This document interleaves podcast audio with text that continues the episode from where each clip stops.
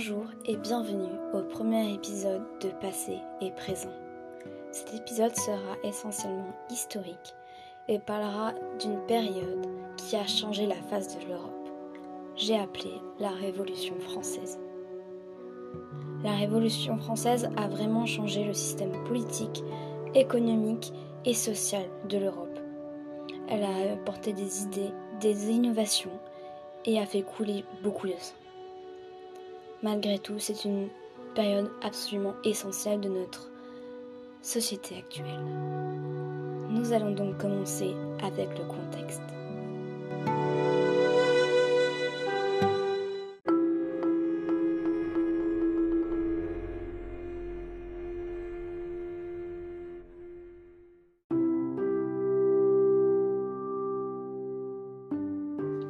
Nous commencerons donc cette histoire en 1714. Même si les épidémies semblent reculer la peste et que la peste disparaît du nord de la France après 1670, elle sévit pourtant une dernière fois encore à Marseille en 1720. Moins meurtrière que la peste, la variole, la grippe, la dysenterie, la typhoïde demeurent toutefois bien présentes, surtout après 1770. La typhoïde semble même plus répandue, et ces maladies tuent encore? Malgré tout, la France sera épargnée par les conflits d'ordre militaire. Cependant, c'est la crise économique. Entre les famines encore très meurtrières, même si elles se font de plus en plus rares, d'une manière générale, le climat s'améliore. Pourtant, l'agriculture est fragile. Il suffit que les pluies ou le gel s'abattent deux années de suite sur les champs avant la récolte pour que la crise éclate et que la disette s'installe. Et c'est particulièrement le cas durant les années 1787 et 1788.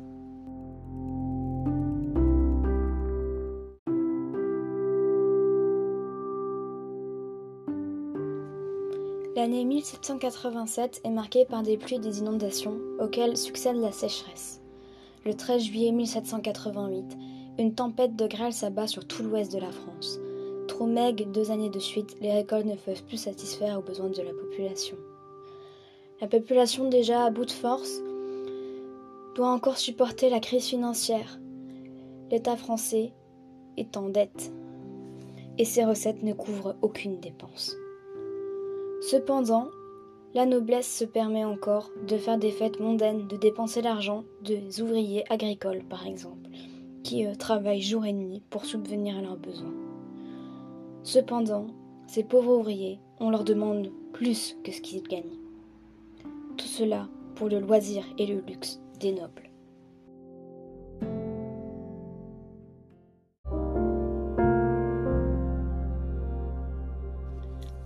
En plus de la crise économique et de la disette qui s'installe, la France est face à une crise sociale.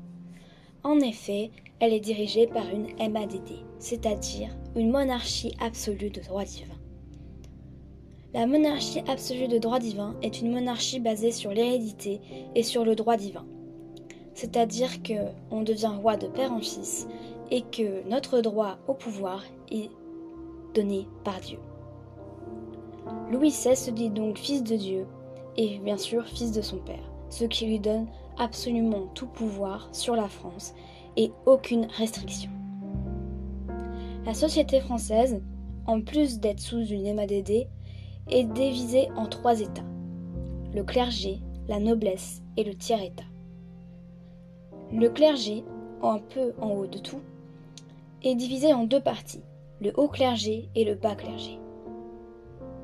Le haut clergé est constitué des abbés et des évêques, et le bas clergé des moines et des curés et des vicaires.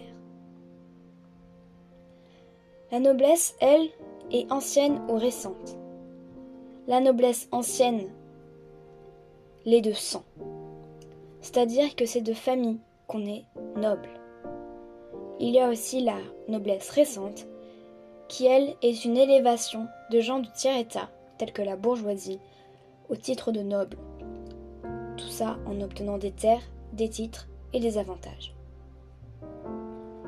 Le tiers-état, lui, est constitué de environ 98,5% des Français. Le tiers-état travaille pour la noblesse et le clergé. Dans le tiers-état, nous pouvons trouver mendiants, vagabonds, manœuvriers, journaliers, compagnons, domestiques, paysans, artisans, la petite bourgeoisie, les laboureurs, les professions libérales, ainsi que la haute bourgeoisie, qui, même si cela est très difficile, peut s'élever au rang de nobles récents. Tandis que la noblesse ne paye pas d'impôts et que le clergé non plus, le tiers-état, lui, paye plus que ce qu'il gagne, en plus de devoir donc donner tout son argent et son travail à la noblesse et au clergé. Bien sûr, cela révolte le tiers-état, même si l'idée de révolution n'est pas encore là. La mécontentement se fait sentir.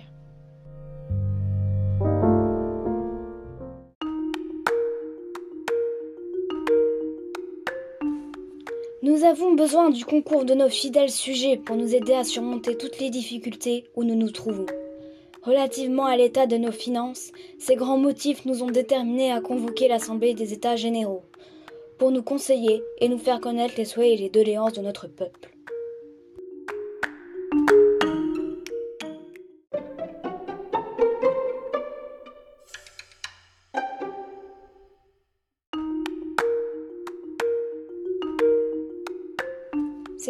Lettre que le roi Louis XVI demandera la convocation des États généraux et la mise en place des cahiers de doléances. Au printemps 1789, environ 60 000 cahiers de doléances ont été rédigés en toute liberté en vue de la tenue des États généraux décidés par Louis XVI. Dans chaque paroisse, chaque ordre recueille les principales demandes de ses membres et désigne un député. Traditionnellement, en échange d'un vote favorable à la politique du roi, ce dernier exauçait certaines requêtes et perdait un peu de son pouvoir. Les États généraux, eux, sont une assemblée exceptionnelle, composée de représentants des trois ordres, et convoquée par le roi de France pour traiter une crise politique, en général une guerre ou une question diplomatique, et d'essayer de décider d'une aide militaire ou fiscale. Cependant, bien sûr, les cahiers de n'étaient en fait qu'un faux semblant. En effet, en échange d'un vote favorable à la politique du roi, ce dernier exauçait certaines requêtes. Ce qui veut dire que la noblesse et le clergé va totalement aller dans l'ordre, dans le sens du roi. Alors que le, tiers-état, lui, travaillant jour et nuit pour n'avoir rien, n'avoir même pas de quoi survivre, criera à l'aide au roi qui ne les entendra pas et préférera écouter ceux qui ont dans son sens. Cependant, les États généraux seront mis en place et chaque État aura des représentants.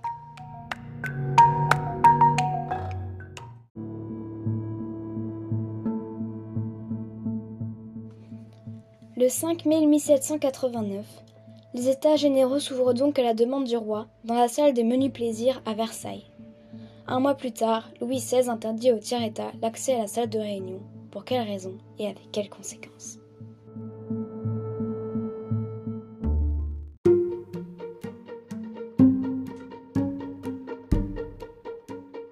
Les États généraux sont là pour mettre en place des lois et contenter le peuple. Cependant, le vote sont par ordre. C'est-à-dire que le tiers-État ne peut jamais gagner, car le clergé et la noblesse tiennent à deux. En effet, le vote par ordre se fait par État. Un État compte pour une voix. Le tiers-État demande alors au roi d'instaurer un vote par tête, ce qu'il refuse. Le peuple déjà en colère le devient encore plus, et l'idée de révolution pointe le bout de son nez.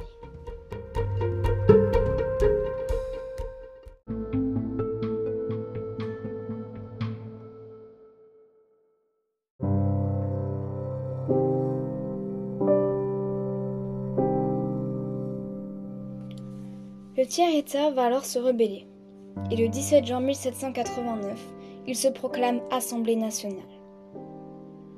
Ce nom est en référence au fait qu'il représente le peuple, le peuple qui fait vivre le clergé et la noblesse. Le roi Louis XVI, constatant que les États généraux sont en train de lui échapper complètement, décide d'ajourner les travaux et de fermer la salle où se réunissaient les députés à Versailles.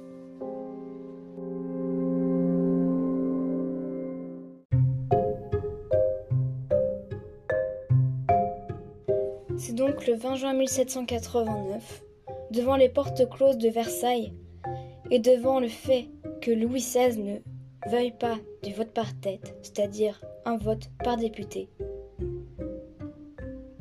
que les représentants du clergé proposent qu'on se réunisse à l'église Saint-Louis, à Versailles. 149 représentants du clergé et deux représentants de la noblesse se joignent aux députés du tiers-État. Au coup de force du roi répond ainsi un véritable coup d'État.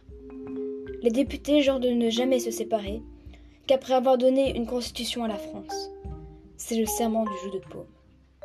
Le roi, désespérant de vaincre leur résistance, invite les deux autres ordres à se joindre à eux.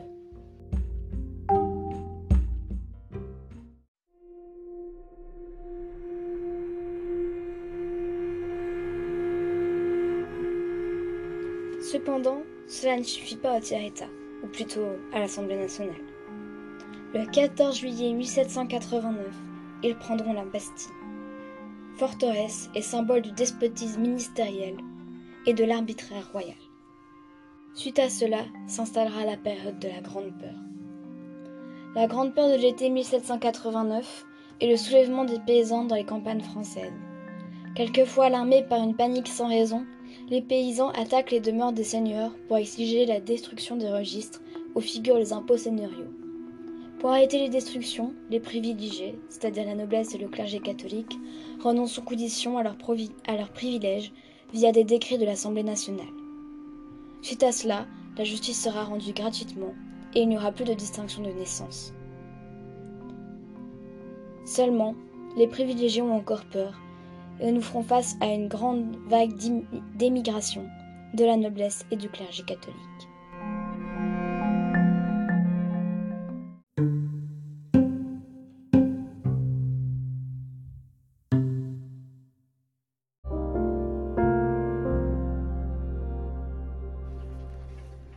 Le 20, 21, 23, 24 et 26 août 1789, l'Assemblée nationale rédigera la Déclaration des droits de l'homme.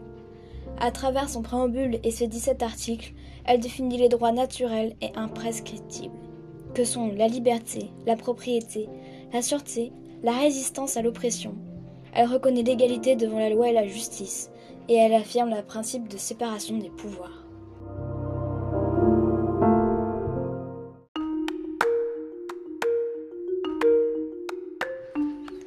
Les représentants du peuple français constitués en Assemblée nationale, considérant que l'ignorance, l'oubli ou le mépris des droits de l'homme sont les seules causes de malheur public et de la corruption du gouvernement, ont résolu d'exposer dans une déclaration solennelle les droits naturels, inaliénables et sacrés de l'homme.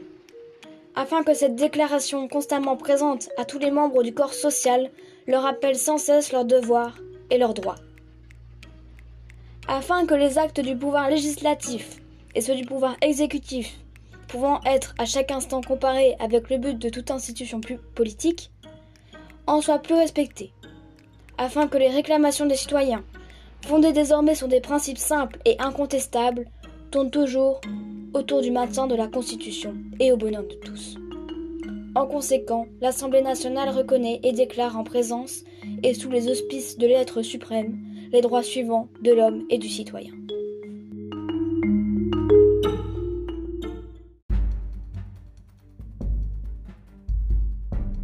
Article 1er.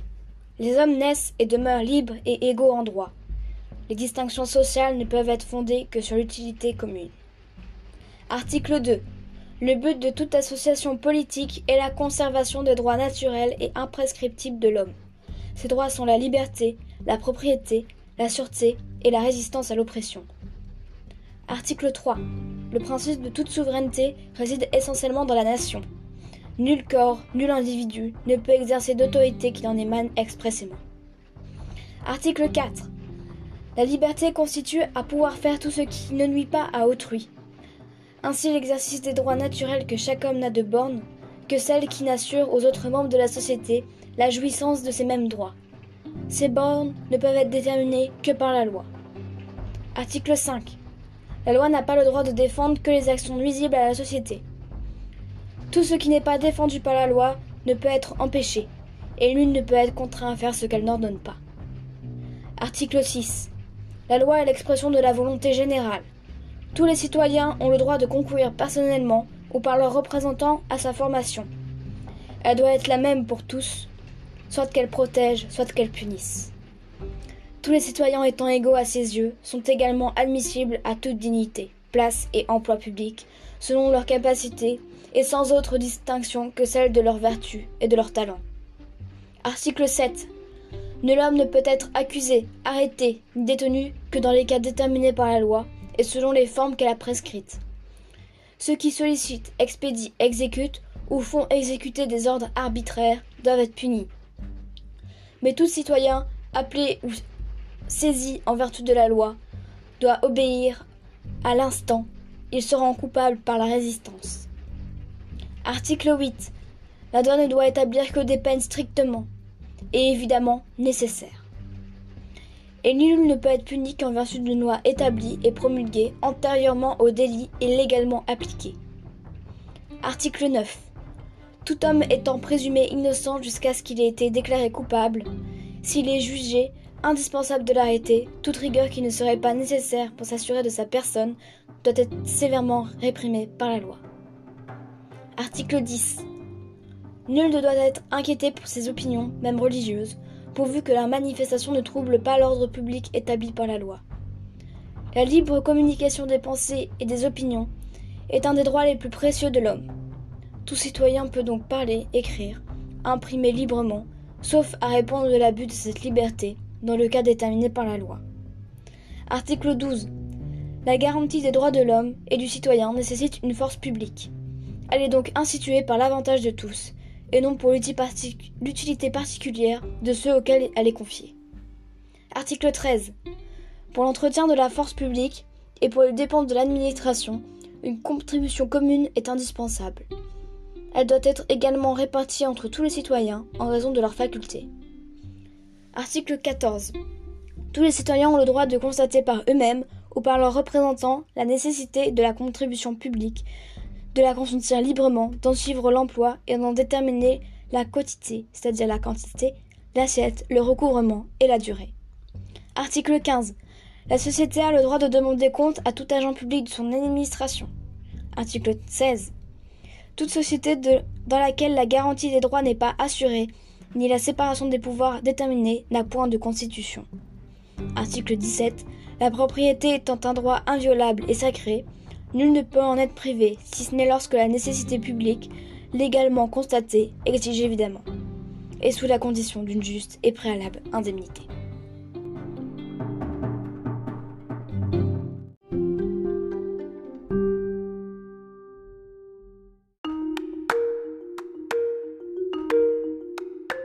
La France se dirige donc vers l'installation d'une monarchie constitutionnelle. Pour arriver à ça, elle réorganisera l'Église. C'est ainsi que le 2 novembre 1789, un décret sur les biens ecclésiastiques, les biens du clergé, sont nationalisés. À Versailles, Talleyrand, évêque d'Autun et député, propose à l'Assemblée constituante de nationaliser les biens de l'Église de France, à charge pour l'État de subvenir à l'entretien du clergé.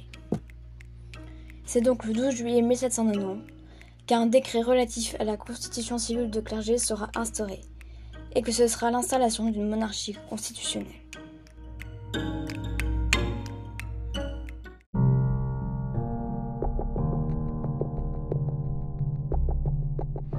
Dans la monarchie constitutionnelle, le pouvoir royal sera modéré par la Constitution.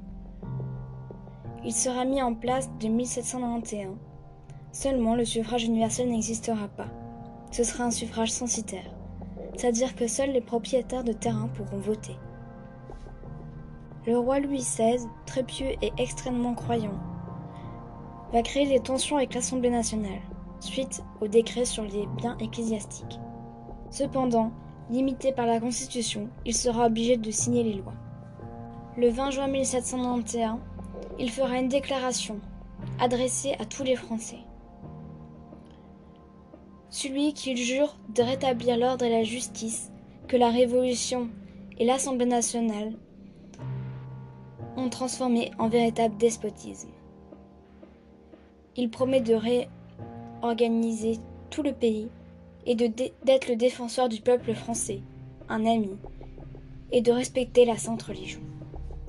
Seulement, c'était une ruse.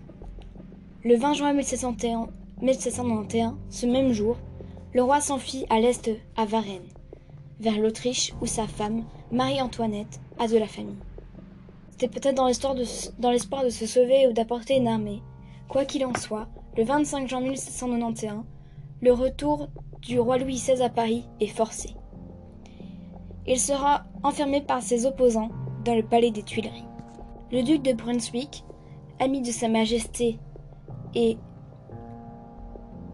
et de Marie-Antoinette, sa femme, fera une déclaration demandant ainsi à la France de libérer le roi, la reine, ses enfants, et de ne leur faire aucun mal, de rétablir leurs droits et leurs pouvoirs. Sans quoi l'Autriche sera opposée à la France et une guerre pourra éclater. Cette déclaration sera faite le 25 juillet 1792. Et le 10 août 1792, le palais des Tuileries sera pris. Et le roi, sa femme et ses enfants seront arrêtés pour crimes contre le peuple. Ainsi que le 21 janvier 1793, le roi Louis XVI sera exécuté sur la place et il sera guillotiné.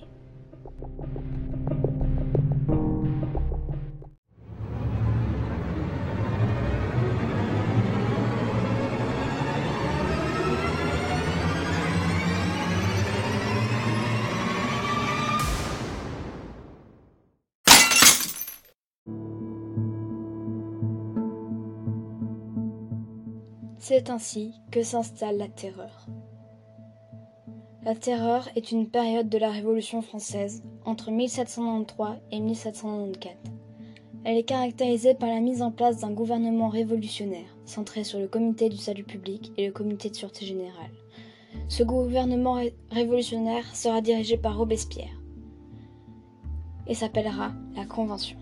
Il mettra en place la loi des suspects, celle que toute personne suspecte est condamnée à mort c'est-à-dire que chaque petit opposant de la Révolution sera condamné à mort, guillotiné. Cependant, comme la personne est suspecte, il n'y a pas de preuves réelles. Cela viole bien sûr les droits de l'homme, et ce sera une période très sombre. Cette période voudra dire que sur simple, par exemple, un témoignage de son voisin disant qu'on a insulté Robespierre ou étant contre-révolutionnaire, on pourra tuer ce qui bien sûr est inhumain et ne respecte pas du tout les droits de l'homme. D'ailleurs, on pourra voir que pendant cette première République, le symbole de la République sera unité, indivisibilité de la République, liberté, égalité, fraternité ou la mort. Dans cela, quelques peuples sont contre la Révolution.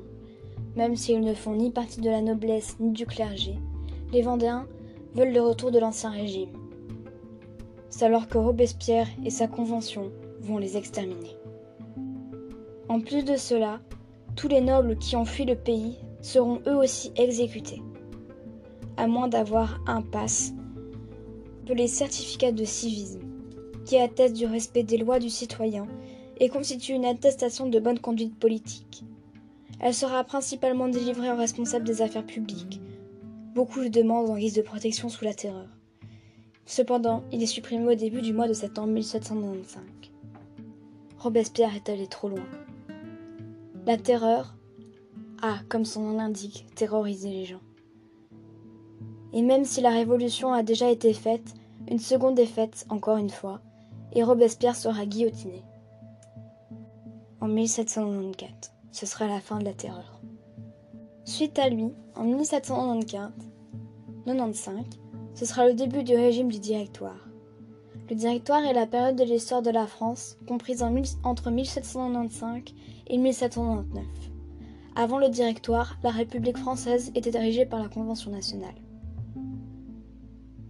Le Directoire permettra l'émergence de la bourgeoisie, du suffrage censitaire, c'est-à-dire encore une fois qu'il faut payer pour voter. Ils seront très attachés au pays et ils laisseront les taxes ou en ajouteront de nouvelles, ce qui prolongera encore une fois la crise économique. Le directoire sera composé pour le pouvoir exécutif de cinq grands directeurs, qui nommeront les ministres, feront exécuter les lois et dirigeront l'armée et la police. Ces cinq directeurs seront élus par le Conseil des Anciens et le Conseil des 500. Le Conseil des Anciens devront avoir 40 ans minimum et vote les lois. Le Conseil des 500, qui devront avoir 30 ans minimum, propose des lois. Ces conseils seront élus par 30 000 électeurs et 6 millions de citoyens actifs, c'est-à-dire des hommes de plus de 21 ans payant l'impôt.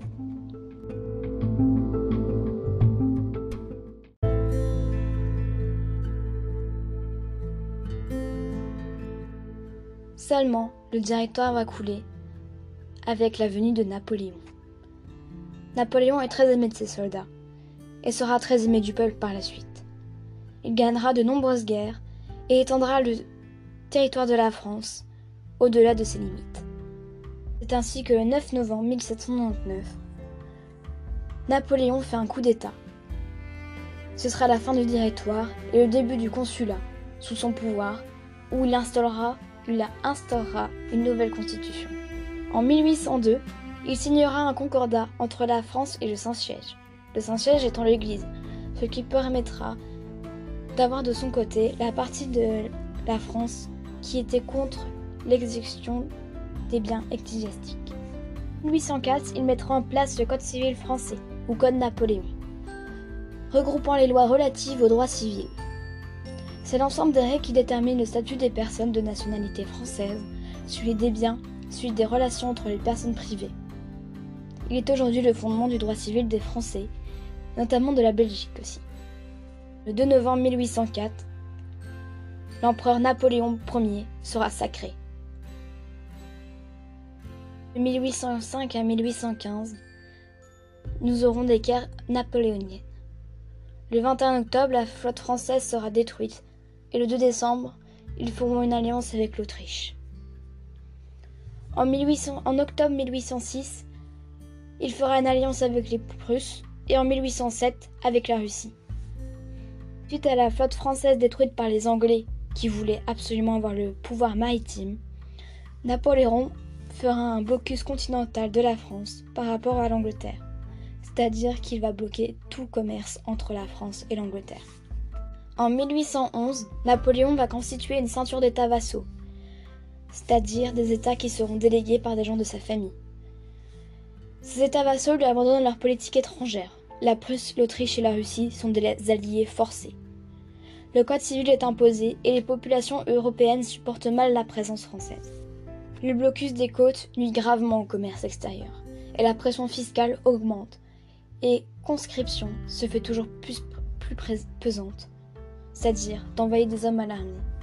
Car, comme on l'a dit, Napoléon faisait beaucoup de guerres de territoire pour gagner encore plus de territoire et étendre l'empire de la France. Seulement cela coûtait beaucoup, beaucoup d'hommes. Ainsi, en 1812, il fera la campagne de Russie, qui sera une défaite totale, avec énormément de pertes humaines. Sur près de 6000 soldats, seuls 2000 reviendront. Suite à cela, les États européens coalisés reprennent leur indépendance. Le 6 avril 1814, Napoléon abdiquera. Il sera exilé sur l'île d'Elbe. Les coalisés restaureront la monarchie et le roi Louis XVIII monte sur le trône. Pourquoi Louis XVIII Simplement une question d'intelligence. Le dernier roi était Louis XVI, et entre deux est passé Napoléon. Si on nomme Louis, si on nomme le nouveau roi Louis XVIII, c'est simplement pour effacer le règne de Napoléon de l'histoire. Seulement, ce ne sera pas comme ça. La France retrouve ses frontières de 1792. Cependant, le 1er mars 1815, Napoléon, lassé, tentera de récupérer son trône. C'est ainsi que le 18 juin 1815 se déroulera la bataille de Waterloo, la plus grande défaite de Napoléon. La bataille de Waterloo s'est déroulée au sud de Bruxelles, en Belgique. L'armée britannique dirigée par le général Wellington aidé en fin de journée par l'armée prussienne, commandée par le maréchal Blücher, a vaincu l'armée française, commandée par Napoléon. Le 22 juin 1815, Napoléon est exilé sur l'île de Sainte-Hélène, en Atlantique Sud, et il mourra là-bas.